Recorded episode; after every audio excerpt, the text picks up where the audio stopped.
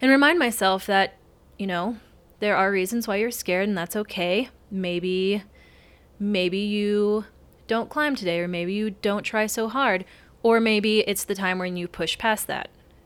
And those are just mental things that I'm still I'm still battling with them.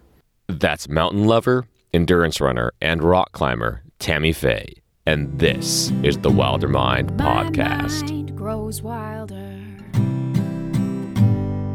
Stoke that fire inside. Hear the call in the distance. It's a long road worth your while. Hey, hi, hello, everyone, and welcome to the Wilder Mind podcast. I am your host, Cody Camerlin, and thank you so much for being here with the pod. Today, we'll hear from Tammy Faye Watson, climber, runner, dog lover, coffee czar, nursing student, and so much more. I met Tammy a while back through our mutual friend Leah. During that time, Tammy was fully dedicated to injury recovery, having just come away from knee surgery. I cannot recall a single moment during our conversations that she spoke of the pain or any sense of being held back. Rather, her focus was on the progress to get back on her feet as quickly as she could. She spoke of races and rock climbing like she was about to head out the door to get after it. And I suspect in her mind, she was. One foot was already out that door. She just needed the knee attached to the other foot to get with the program. Tammy is no stranger to injury, which you'll hear about soon, and this has made her a physical therapist's dream. She stays the course, she puts in the mental work to overcome the darker emotions brought upon by the injury recovery process and bounces back with strength and grace. Her ability to meter herself when every bit of her being wants to push through reflects a stunning level of maturity and self awareness. It is something that has propelled me to focus more on the recovery and aspects of my own training program. During the days leading up to this recording, we had the chance to spend some time climbing in the volcanic tablelands. Afterwards, we finally got out on the trails around Mammoth Rock to stomp some dirt and even a little bit of vert. Shortly after, on my way back down from Yosemite, we went on a quick strike mission with a friend back to the tablelands. This and other great adventures with amazing friends were just the emulsifiers I needed as I launched into the newness of my life untethered. Having recently tossed my corporate suit to the wayside and disconnected myself from the Southern California coastline, I was ready to jump into each and every adventure that lay before me. It's been said that we are all living in cages with the door wide open. I can say in the past for me that this has definitely held true. In this new journey, the easy part was to say yes to taking the jump. The hard part is taking all of these blessings and these privileges and branch out and do something so impactful with them. Something that elevates the people and communities that I care so much about. Trust me when I say that I hope upon all hope that this podcast does just that. It's funny. When I look back towards the week of this recording, it seems like it was quite a few months back, when in reality, it was just six weeks. Maybe I've lost sense of time not punching that proverbial clock. Or maybe, just maybe, it's that the days are so packed full of newness and the ability to say yes to the life I've wanted to for so long that time seems to stretch. I used to wish life away when I was younger, craving all of those milestone ages. Now, I just really hope I can stay for a very long time.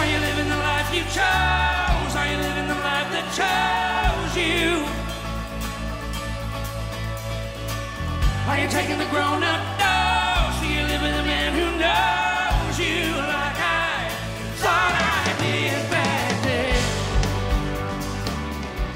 then? It's wild to me that this is, in fact, real life. And it's wild that I get to spend this life alongside friends like Tammy. And I could say so many things about Tammy the immensity of her heart, the unrelenting nature of her work ethic, and how her love of the mountains translates into dreaming up and completing some insane backcountry adventures. And I mean, I sort of have to because without prompting, she probably wouldn't. I am so excited to finally share the words of someone I consider myself very fortunate to call a friend. And with that, join us in the dreamland of Mammoth Lakes, California, as we chat before heading out into the crisp autumn air under the blue skies and amongst forested trails for a run along the mountainside. Now, let's do the damn thing.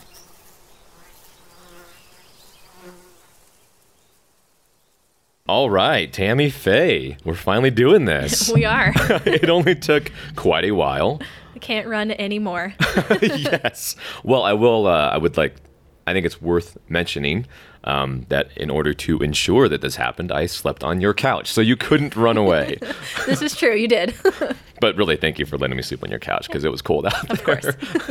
Can't have you freezing in the van. It would have been horrible. Yeah. Yeah. So, uh, speaking of freezing in the van, it's October in Mammoth Lakes, and how long have you been in Mammoth Lakes now? Just over 10 years. Wow. Yeah.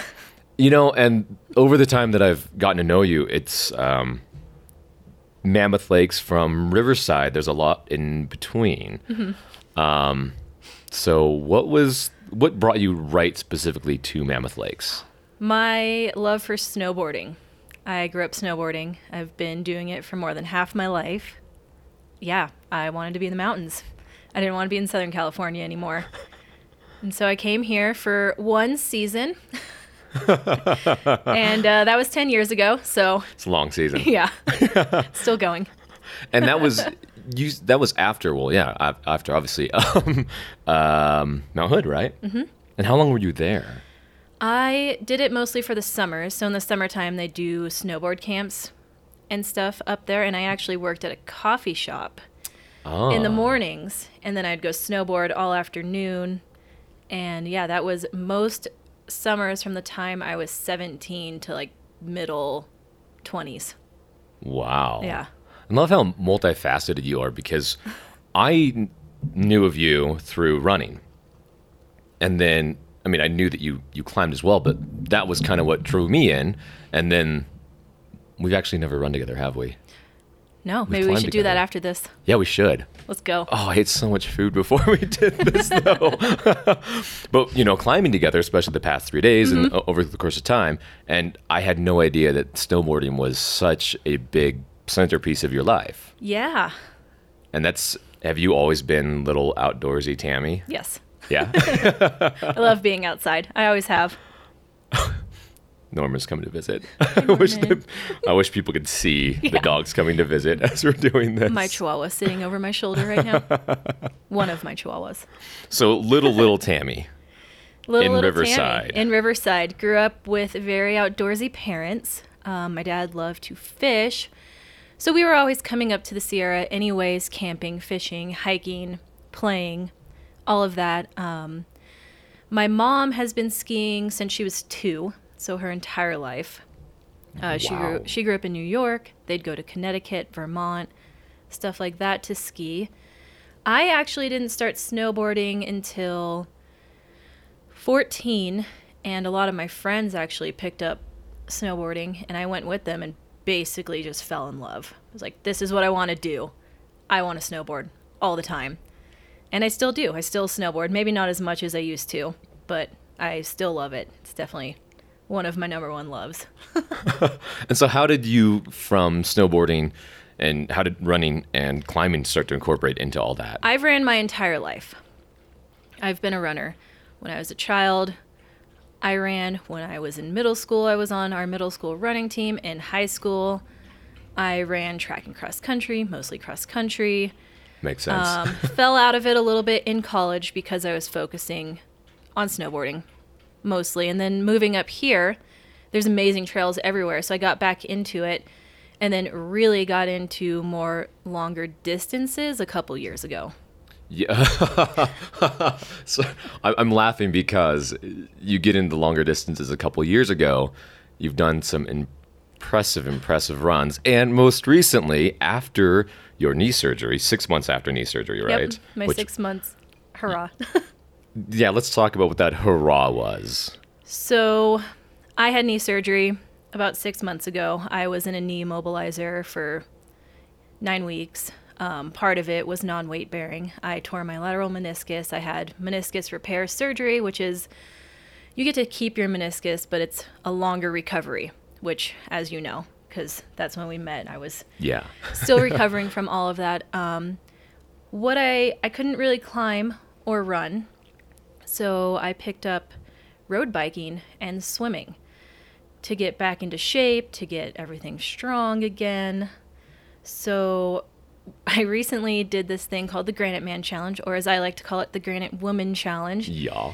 It's up here in the Eastern Sierra. It's a three day event. It's essentially an Ironman. Um, the only difference is the run. But on the first day, you swim two and a half miles in June Lake, which is a local lake around here. So open water swim. The next day, you ride the Gran Fondo up here, so 102 mile bike ride. Then the third day is the run, but it's up Tioga Pass, so it's 12 and a half miles with roughly 3,500 feet of gain. And I just finished that. what what I really like about that, and maybe it was like it might have been easy to to miss in the conversation because it the, the distances and everything are so incredible. But this is literally six months after knee surgery. yes. Nine weeks of which you cannot bear weight. I remember going on that bike ride with you and Leah, which was supposed to be a long one, but then the weather moved in. Yeah, yeah. You did. You hadn't even been in clips yet. No, I could I couldn't wear clip-ins yet because I wasn't clear to twist my knee yet, and I was riding in that ridiculous knee brace. yeah, that's right. and then that had to be only like three months before the Granite Man. Yeah, yeah. Okay, so a little more about that bike ride. I have a habit of leaving the mics on after the conversation is over. There's always something great that is captured. And in this case, well, here it is. Do you like the moment here after that bike ride that we already Yeah, mentioned yeah. when she had the screaming barfies? We should mention that we went on a bike ride and it started hailing on us, and we decided to keep riding until none of us could feel our legs, fingers, face, or anything, and came back here and sat in front of the fire while eating JoJo's, and Leah was crying. and we should post that photo. Oh, we will because you'll see the. And, okay, I mean, also just so everyone knows, we you got her hot water. Yeah, and she we helped her remove her clothes. naked. Yeah, Basically, took care of her. But it looks like a major lack of sympathy in the photo that we will post of the two of you. because I'm all like, yeah, yeah, two thumbs up. Leah's, I think she might have a JoJo in her hand, like cry laughing. oh, sorry, Leah. It just had to be told. Oh. And that now infamous bike ride? That was just three months before Tammy would toe the line at the Granite Man, Granite Woman Challenge. Insane. Absolutely insane. I think we counted it. The swim workouts. I only did like less than 18 swim workouts to be able to get to this point or something. grief. what, and what do you? I don't even know how to phrase the question, um, because knowing that, knowing you, that's just still such high levels of badassery. but what does it take to be able to do that? Is it is, is it more mental? Is it more Lots of physical? tears. Lots No. of tears. Actually, I had a really awesome coach that helped me get to this point. Her name's Alana. She actually puts on the Granite Man and the June Lake Tri up here. She's awesome. She's a badass. She believed in me 100% of the time, even when I was like, I can't swim in the lake. I don't know how to swim. My first swim workout was in a pool up here. So, normal pool is like, you know, 25 meters or 25 yards, depending on the pool. This was a 19 yard pool, so small. I Yeah. couldn't make it across without stopping to take a break. And so it took a lot of just putting everything else on the back burner, like focusing a lot on just technique and getting out on long bike rides, like uh, lots of tears. Like I said, I came home crying a lot because I was so exhausted. yeah. lots of ups, lots of downs, but really just being consistent, Wow. wanting it. And what is it that you know? Because I, I mean, I know I got little glimpses. Like probably nobody saw more of that than than your husband Tucker. Yeah. Um, I, I would get little glimpses in like text conversations we had. But what is it that really pulls you out of those re- those low lows? Is it that you've made the commitment that you just want to do it, or I don't really like giving up. And I had already decided that if I wasn't going to finish this event or maybe not do well, it wasn't because I wasn't it I was basically going to go down trying, I guess. yeah, I wasn't going to give up before then. that sounds about right. That sounds about like you. and what's like very inspiring about like all these things you've been through. Um, you know, having met you w- during your recovery and talking a lot about that, and then starting to like go through the back pages. Um, that's a serious surgery, serious injury. Yeah. And the more I get to know you, the more I find out that's like a an injury in a string of A few injuries. a few injuries. in the last couple of years. um, and one of which we uh, watched the video of, and I think um, segues nice into something you're going through now. But um, the the head injury. Yeah, so I fell climbing. I fell sport climbing in the gorge. I basically skipped a clip in the middle of the crux to try to save some energy, and I blew off the hold, fell, kicked the rope on the way down, and fell into the wall head first. I, yeah, I got a few injuries from that. I cut my head open. I got a concussion, whiplash. I sprained my shoulder. I ripped my oblique muscle because of my harness. Um, yeah, a few things. But luckily, in the grand scheme of things, I was fine for the most part. Yeah, and and when you say most part, does that does that part of that include the challenge of getting back on the wall after that? I still battle that, actually. It's been close to two years since that happened. I still sometimes battle if I'm climbing and I'm to the side of my bolt. Sometimes that flashes through my head, but I try to really focus and remind myself that, you know, there are reasons why you're scared and that's okay. Maybe maybe you don't climb today or maybe you don't try so hard or maybe it's the time when you push past that and those are just mental things that I'm still I'm still battling with them. Those of you who have been with the pod for a while have heard me say this many times. Climbing is an inherently dangerous sport. Please, please, please pick up a copy of the AAC accident report and read it thoroughly and understand the risks associated with this sport. Something we should perhaps chat about more often is when to push it and when to just enjoy the day. And wow, what a conversation that is. It's an entire episode in itself, really, that spans the gauntlet from ego to expectation and so many things. Just last week, I spent a great day in American Fork with my friend Charlotte.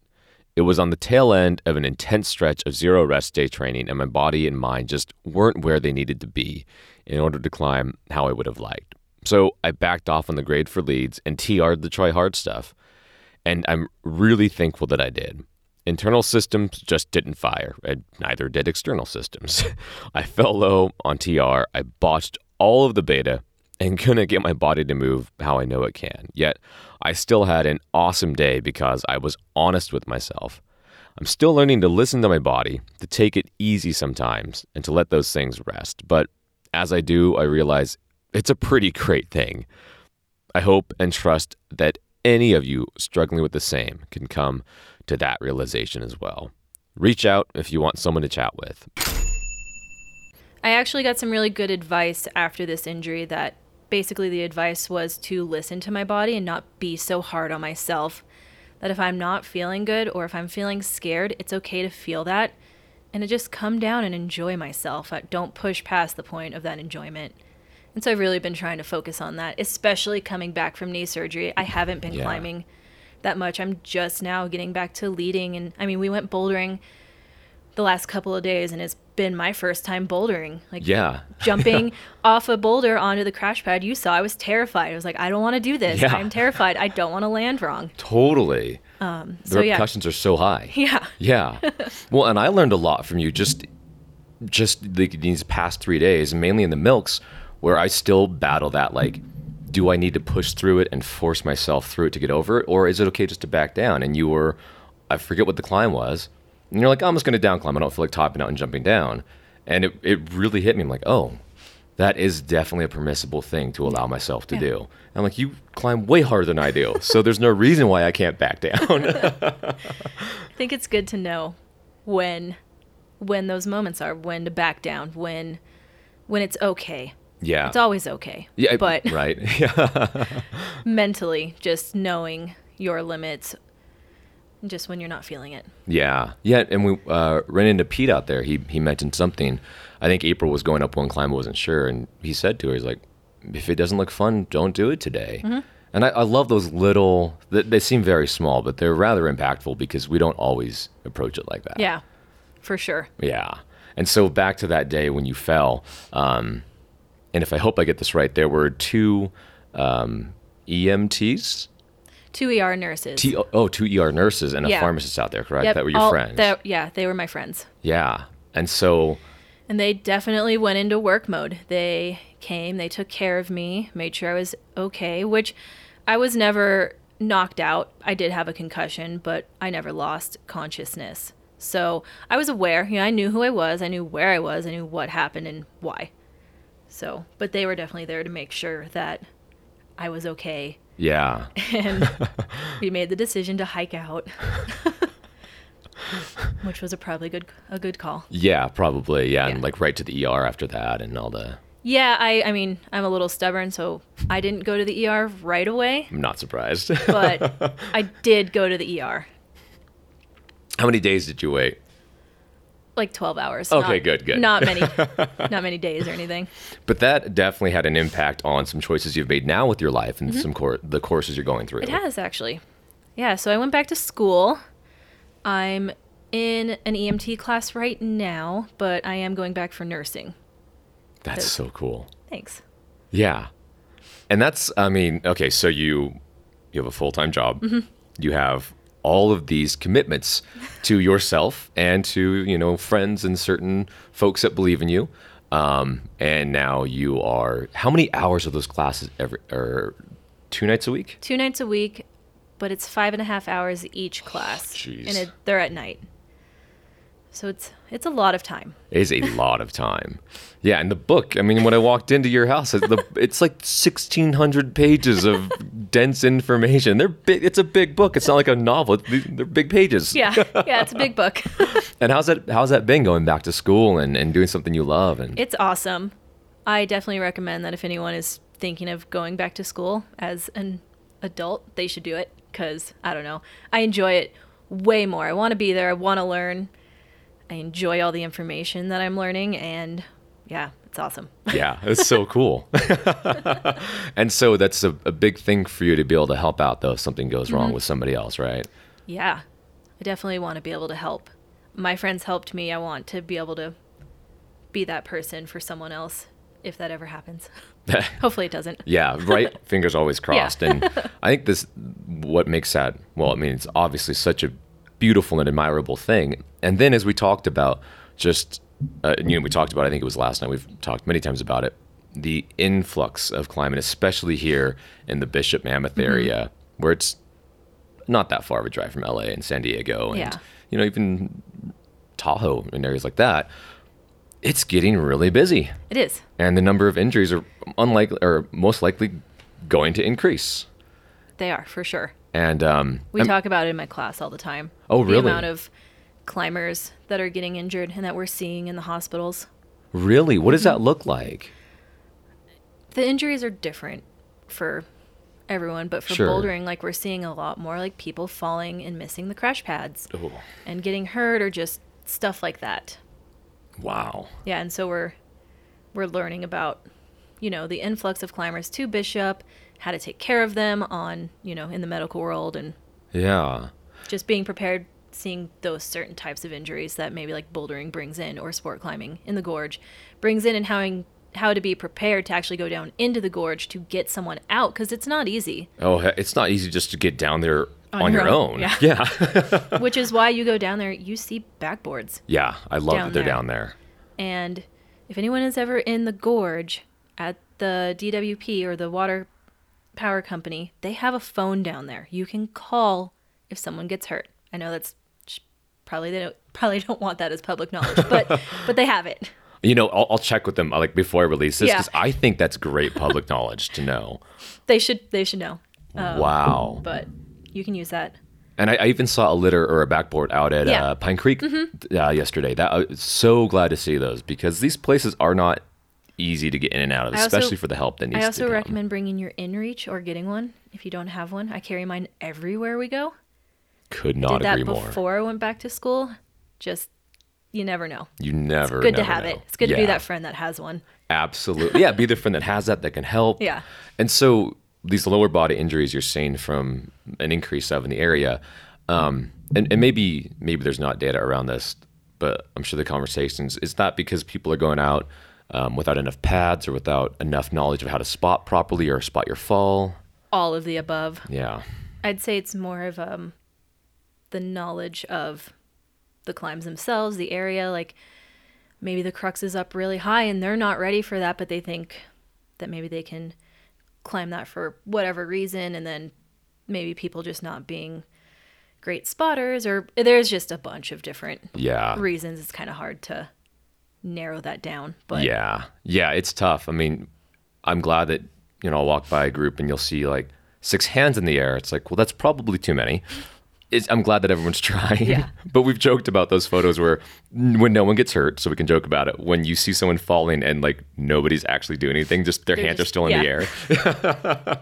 as, as opposed to yours that I caught where you're literally caught Leah. she's small. I can catch her. Can't catch many people. So This is true. that was a great spot. I love that photo. so good.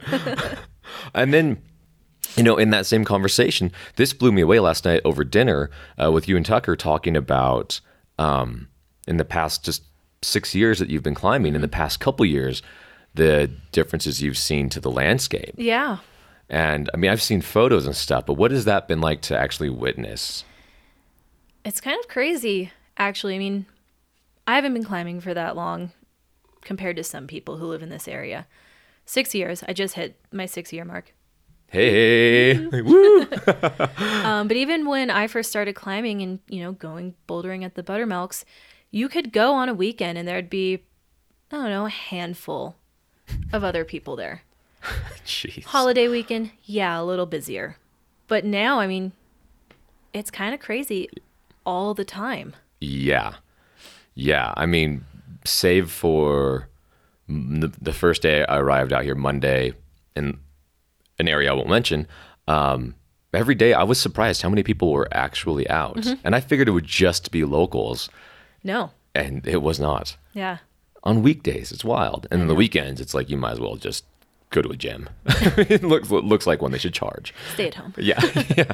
That would be better. Yeah. Drink coffee. Yes. Which I'm going to do right now. Me too. But I'm going to hit this too. GoPro back on. Oh yeah. Um so another these are all lining up perfectly. It's like we planned this, which we did not. There's no script, but so 6 years climbing. Yep. Bishop um, hanging out here in Mammoth, and then having the literal crap almost scared out of me last night when Shelma pounded on your window and out of nowhere. so that was a great unannounced visit. Um, and then what blew me away was talking about because you've been involved with Flash Foxy since the very beginning. So, like, yeah, talk about how the two of you and Shelma met and the first invitational. Everything was, I thought, fascinating. Yeah, so Shelma and I met on Instagram, actually, back when, I don't know, Flash Foxy had like 500 followers or years ago. We'll put it that way.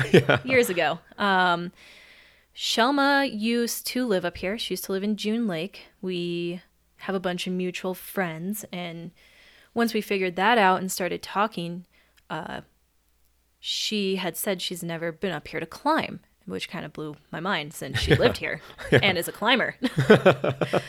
so we invited her up. She and I met, we climbed together, and then we ended up hitting it off and climbed together for like, I don't know, more than a week straight.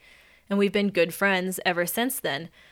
I've been involved with the festivals since before it was a festival, which, yeah, we don't need to. Crazy. I was like, I lost my train of thought there for a minute. Oh, Been it involved, happens. yeah. I was like, what was I saying?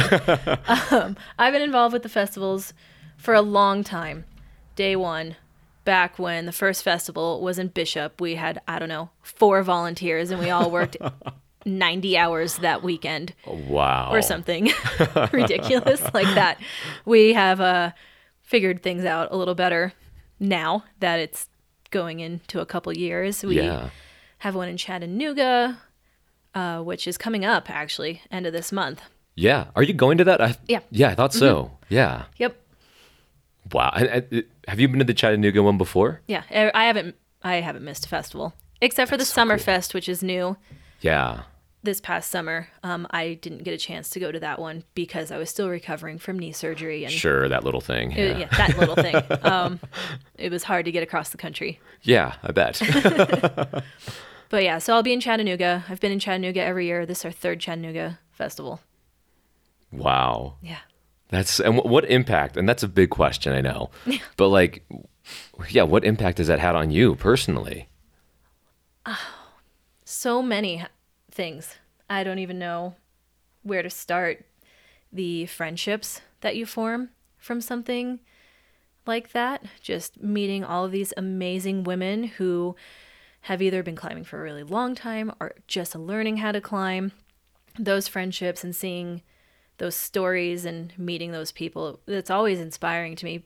I love meeting people who are just psyched on doing whatever it is that they're doing and seeing that love for the sport and seeing everyone come together, having those hard conversations, because that is something that the festival, you know, we are a safe space and we want to open lines of communication to have all of those talks that maybe you're too scared to talk about even with your friend group, but we want you to feel safe to come to our space and talk about whatever it is you want to talk about and have those open lines of communication. Wow.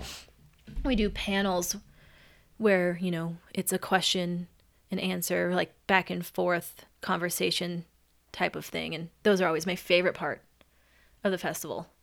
I love listening and getting to know everyone better and seeing what they have to say. Oh yeah. That's awesome. And I mean, obviously I'm not asking for like any details, but I'm curious because I think that is so important. Um, and I've had some experience that you and I have talked about in those environments where you can have those conversations that maybe you don't even know you've been needing to have. Exactly. Um, What I, I want to ask what kind of stuff comes up, but again, no details required. Just anything you can think of has come up before, really, from taking care of the land to, you know, personal struggles with climbing or how to even be a female in climbing and dealing with like personal female things that maybe we don't know how to take care of in the nat- like while we're outside for sure, yeah. to uh, there's been conversations about being female route setters and ev- it's Oh, very wow. it's varied Yeah. so Oh, interesting. Yeah, I hadn't thought about like you know, and I think you and I both having grown up as outdoorsy people, there's a lot of stuff I don't think about, like exactly just you know how to function outdoors, um, and those can be embarrassing to ask. Yeah. right. And I've had people like ask me like, how do I put a tent up? And I think, what? What? But it's also, I mean, I remember the first when I started to climb, you know, I would need to be reminded like, how do I tie, you know, do a clove hitch with one hand? And you feel like such a dork asking, Yeah. but you have to learn somewhere, right? we all learn somewhere Yeah. I still don't know if I can do a clove hitch with one hand. I, I I'm can't. Not that coordinated. No, I, I still do it with two hands because I just don't trust myself to do it with one like, hand. what? what? Poking myself out trying to hold on. totally. you know, it's funny because you can practice everything on the ground and perfect it. Mm-hmm. And the first time I went to tie a Super 8 on an actual multi pitch, it took me like Hmm. six tries. Oh, when I was first learning how to build anchors for trad climbing, you can ask Shelma. She she has spent countless hours waiting for me to finish tying an anchor. Like, like no, that doesn't look right. Oh, is that right? And she's like, "Are you okay? Yeah. then, then like the anxiety sets in. Oh no. Oh no, I'm taking too long." oh, I've been there. The worst is when you get it and you're like, I need to rebuild this. Like, Yeah. no. Great. Oh man. So we've all been there. Yeah. and I've been the one who seconded up to some questionable anchors. Mm. That's also can be. Yeah. That's cool you built an anchor, but you're blaming me off your hip. That's Yeah. great. or not hip, but you're uh, off your harness. Yeah. Hip would be terrifying. Yeah, like ah, I didn't realize I was soloing. yeah. Okay, on a lighter note, since we're back talking about climbing, Yeah, trad, sport, bouldering. yeah. How would you rank them for you? Ooh, anything with ropes first, Yeah. and then bouldering after. Nice. But the bouldering cycle is coming back. It is. And is it So I missed all of last season for climbing in general, like all of Bishop season. I I didn't get to do it, so I think because I missed out on that, I'm really psyched to feels kind of new again, get back. right? Yeah, yeah. Yeah. Yeah. Oh, yeah. is so much fun. it was odd. Like I haven't been bouldering. I mean, this was my first time in a long, long, long Yeah. time, and it it felt new, and it was kind of cool. Like working moves out, Yeah. unlocking things that I can't do, and I love bouldering for that. yeah, it's and it's also, let's be honest, it's really nice to just sit down and have a snack. Exactly. Like, oh, I want to sit in the sun. Yeah. I'll watch them climb for a few. Yeah, because when you're on like you know six plus pitches, you're not eating, and if someone pulls the bar, I'm like, what are you doing? There's no time to eat. Put the bar back in your pockets. fast, fast. Yeah, Yeah. we eat at the top or the bottom. I was like, this is I can get used to this. A little sip of water, a little bite of something. Yeah, pet the dogs. Yeah. Oh, the dogs made it essential. yes, I feel like we have to have a whole thing, a conversation just about the dogs. Yeah. Oh yeah, we can. They They're all sleeping life. right now. So we'll introduce. We have Benton, the border collie. Yep. We have Olive, the newest member of the family. Is she a pure Chihuahua? She is. Yeah, she's a merle Chihuahua, merle Chihuahua. And merle describes her coloring, mm-hmm. right? so she's spotted. Yes, and she's beautiful. She's the cutest baby. And then the one up in the window, Mr. Norman, who is Chihuahua mini pin dachshunds. Yeah, something. Longest legs I've ever seen on a dog his size. Yeah. And they all, all of them, so Benton's 74 pounds. Yep. Olive's four. and Norman's nine. nine. Yeah. And how far did they all run with you yesterday? Five miles.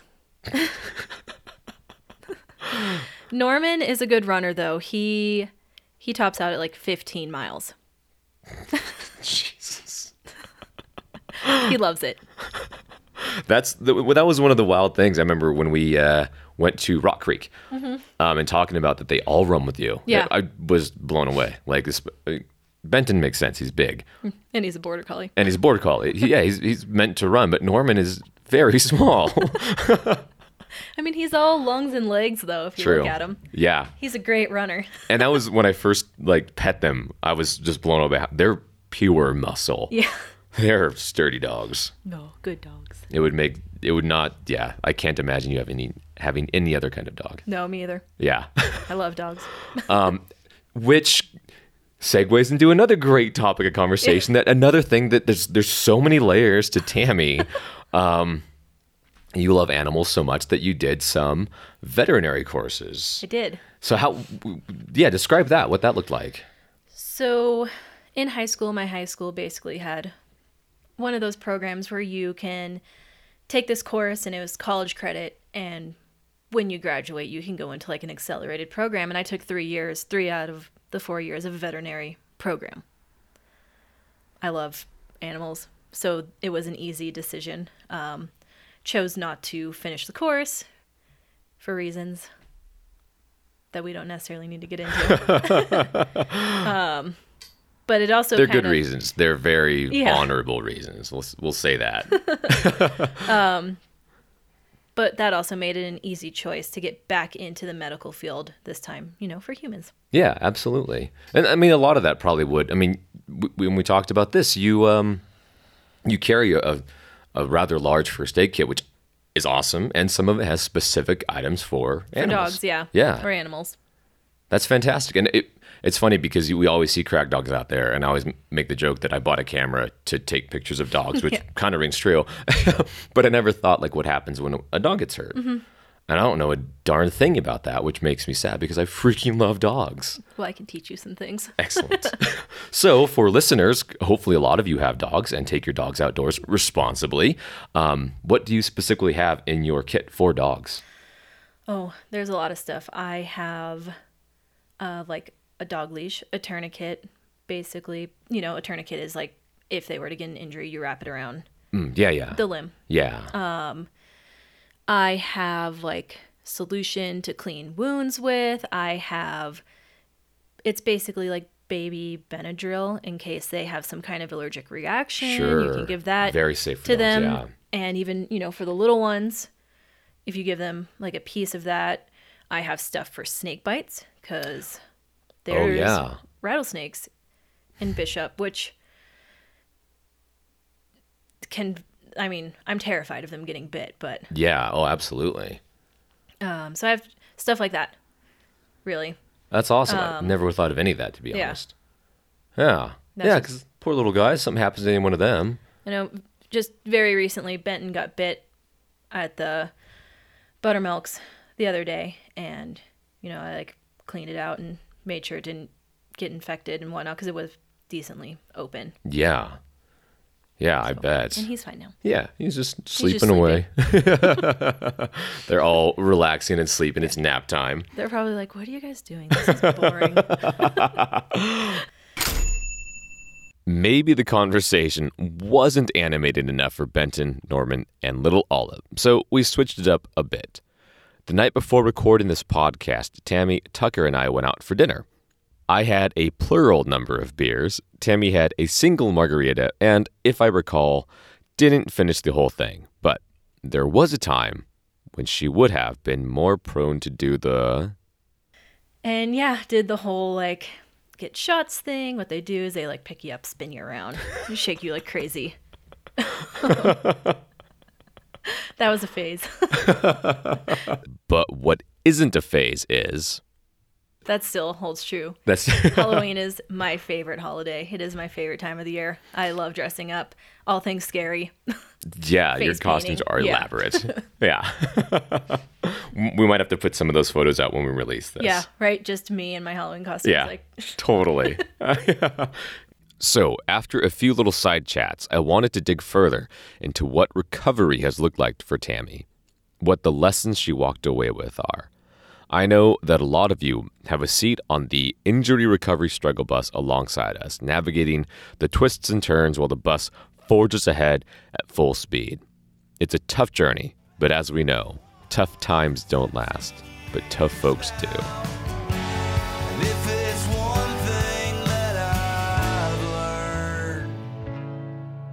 It's life ain't fair. Saddle up, boy, and see it through.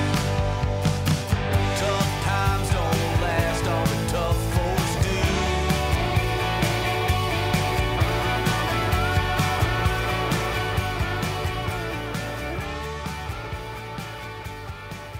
Have I said that before?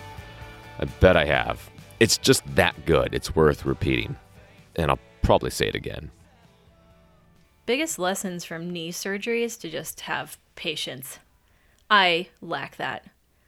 Like, if I'm being honest, that does not come naturally to me. I, my best friend Madison and I always joke together that she was put in my life to teach me patience, and I was there to teach her how to move faster.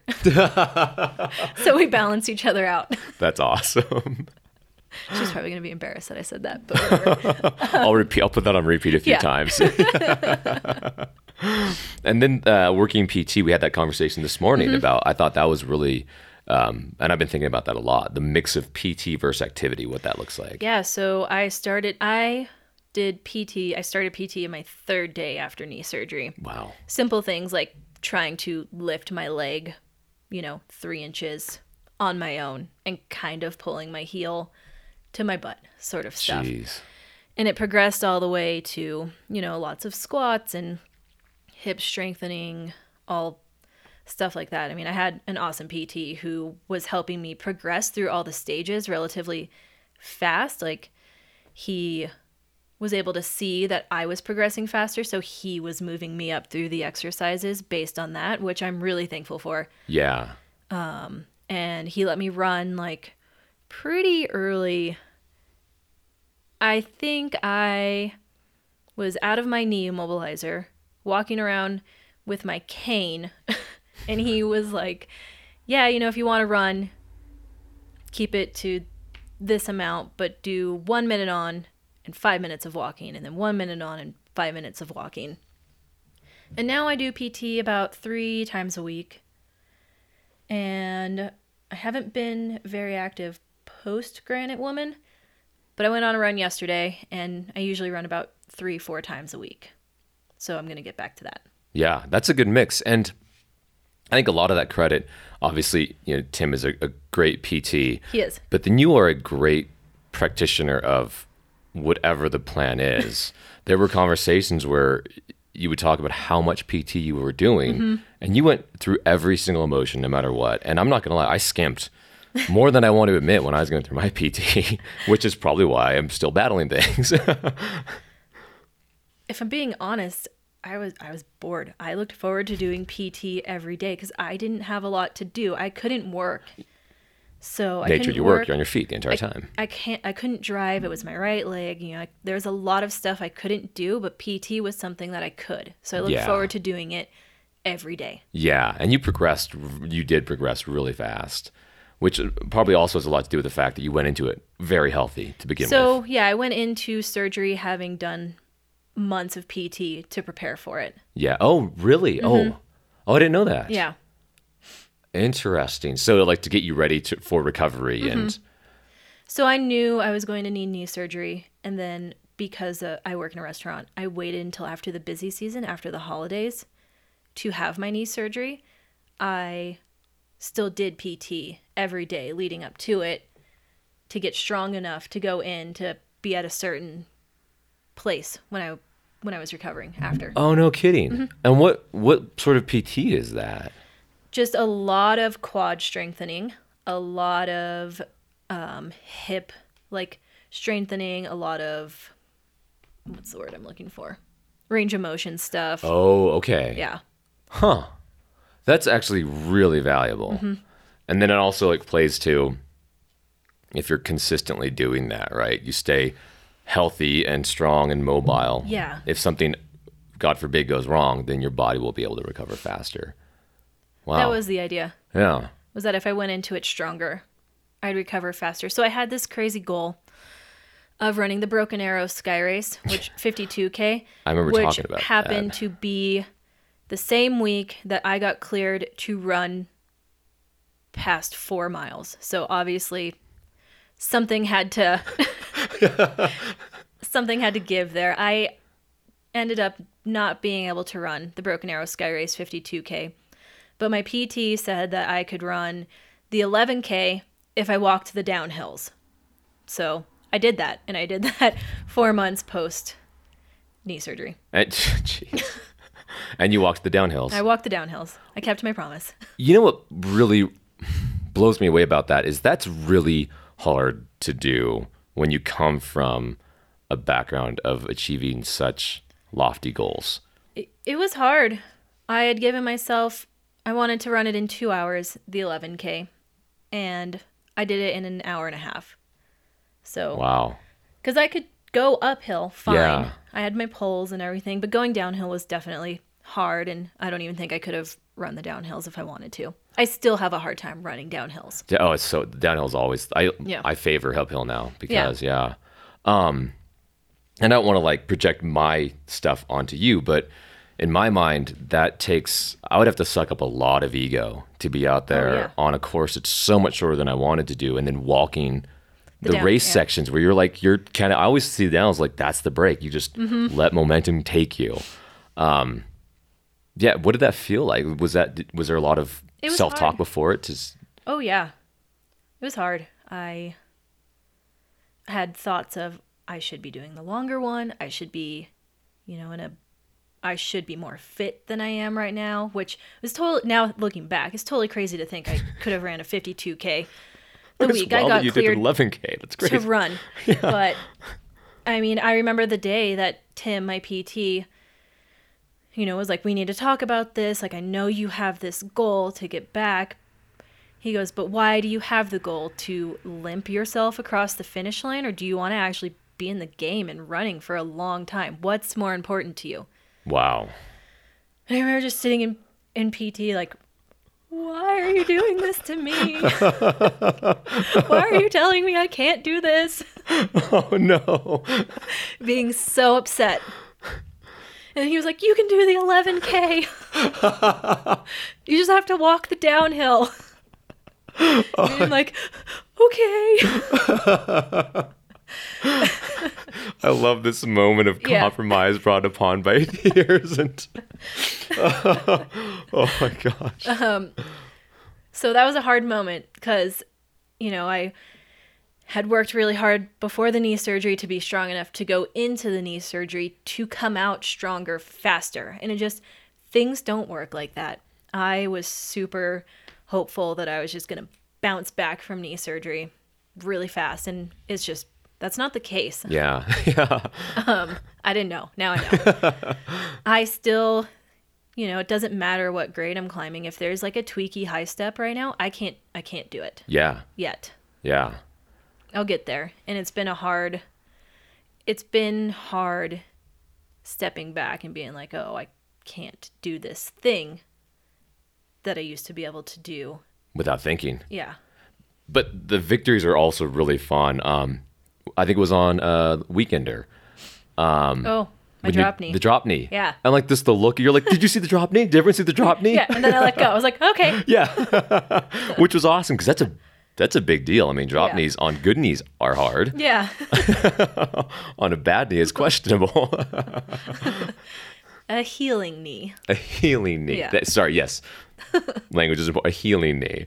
Um, and what does the acceptance look like, feel like, um, of knowing that there are probably levels of performance that you're not going to be able to meet based on, and let's just be very honest with ourselves, injury recovery and and age as we start Yeah. to things get just different Harder when you get older. yeah. and especially when when you've been doing all these things for so long, it starts building up, right? Um, how's that played out?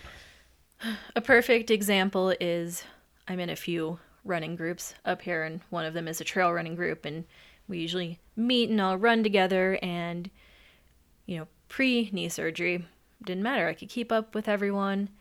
I didn't, you know, it was fine. Didn't even think twice about it. But now I am the very last person all the time because I can't keep up on the downhills, or there's mm. just certain, you know, trails that are maybe a little more technical that I have to walk over the rocks or big steps. I can't.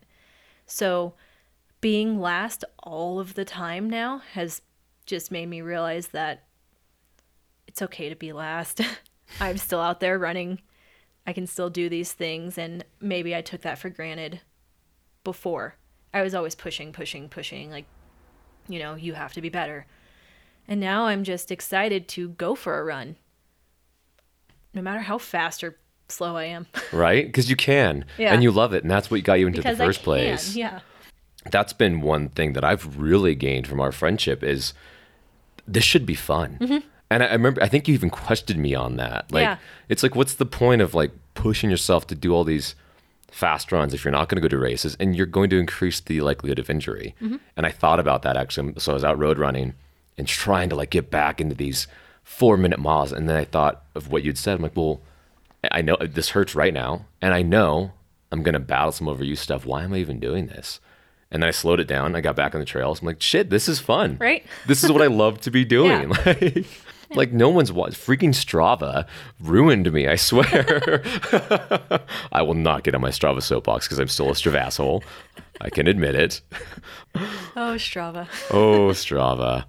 But I spe- know. I was I was just showing you this morning how mine's like you're decreasing in your fitness level because you've been lazy after the Granite Man. I'm like, no, I'm tired. I don't want to sit yeah, on the couch. You can't call it lazy. That is recovery. right? I didn't get off the couch for a week, and it was great. People keep asking me, like, "Are you gonna do it again?" I'm like, "Don't ask me right now. I've barely gotten off the couch. I'm gonna tell you no." But are we doing Broken Arrow next year? Because thanks to our friend Eric, Thanks, Eric. sounds like we could get bibs. We are doing Broken Arrow. Well, okay, here's the thing. You will do it. I will suffer myself through the 52K. But Suffering is relative. suffering is relative, which I do love. So we will agree right now. Broken Arrow next Broken year. Arrow. Yeah, I'm already doing it. Six, same.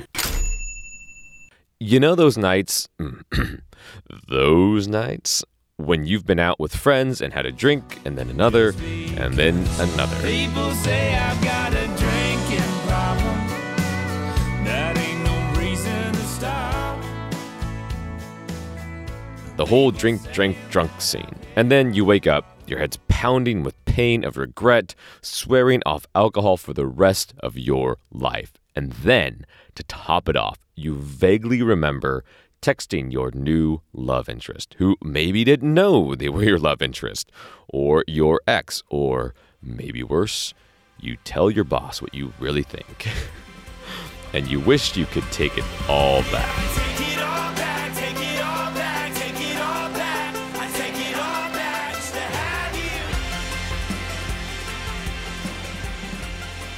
This is sort of like that. I was drunk with running stoke. Maybe it was the elevation that got to my head. Who knows? But it is what it is. Anyways, I was really pleased to hear that the folks behind the Broken Arrow Sky Race have treated Tammy so well and sound like incredible humans.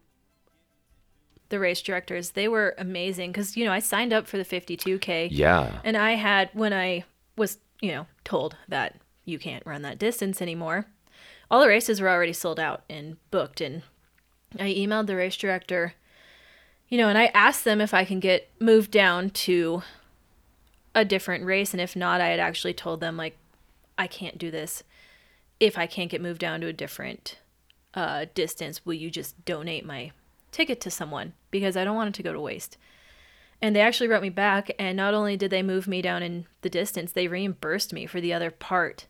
That's wild. Yeah. That's not so common. I recommend this race. They're awesome. Yeah, and they deserve a serious shout out for that. I'm Yeah. glad you mentioned that. That's And so they treated me awesome.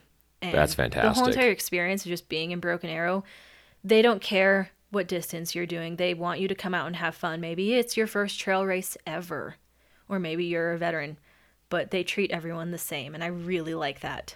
That's so cool. I actually didn't know that. Yeah. Because I'm intimidated by it. I mean, Oh, yeah. it's it's got such a name, and I mean the course itself is scares the so crap out of me. It was so snowy this Oh, year. God, I don't want to hear that. Can I rescind my agreement? No. I'm Yeah. kidding. Nope. Oh man, what is the on the 52k? What is the total gain and loss? like 10,000 plus. And you're already at elevation. You've run up Squaw twice. Good lord. But I will live at elevation now. You no will, more of this being a fish. so that should help. It helps. Oh, okay. Damn it. I, was, I was really hoping you'd say a lot. now we got to run up the mountains. Okay. We got a while. Yeah. We can get there. Totally. Totally. But it, the funny thing is, when we talk about the, all the crafts that you are, uh, let me say it, and I know you're going to hate this, so top level at and so inspirational. Like, I know I make this joke, and part of it, well, it's very true, but also I like it because it makes you very, very um, shy. What you can't see is me blushing over here. Um, I mean, you do it at such a high level, all of these. Can you imagine any other way? Is this just how, like, did you picture that this would be it? Or did you think, I'm going to have to dedicate to one of these and, and kind of let the other one just be a, a hobby? No.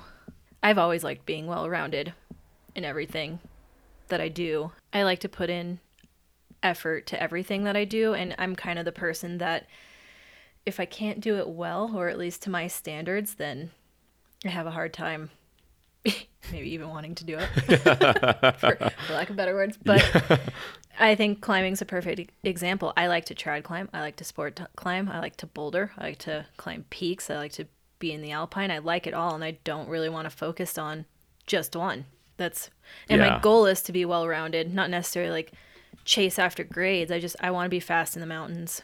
I want to be able to boulder. I want just and Heck for a yeah. long time. right? And that would I love that because if we isolate that, like the whole reason I ever wanted to level up to higher grades was simply to expand the amount of climbs that I could that were open to me. Yeah. Um, and so I, I love that where the more well-rounded you are as an outdoor athlete, there's just more fun you can go have. Like there are certain peaks you cannot make unless you at least know the principles of trad, mm-hmm. and you can scramble them, but you need to safely know how to use jams and stuff. Otherwise, you're going to really have a crappy time on these glassy slabs, right? Especially around here. yeah. Oh, good lord. Yeah. Jesus, even on the sport climbs here, trad comes in really handy. Freaking Pine Creek. Yeah.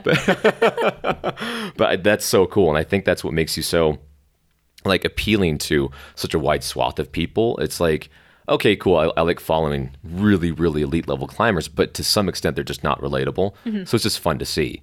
But when it's someone who I mean, maintains a family of fur kids, is married, has a job, is going back to school, and still applies herself fully to all of these things.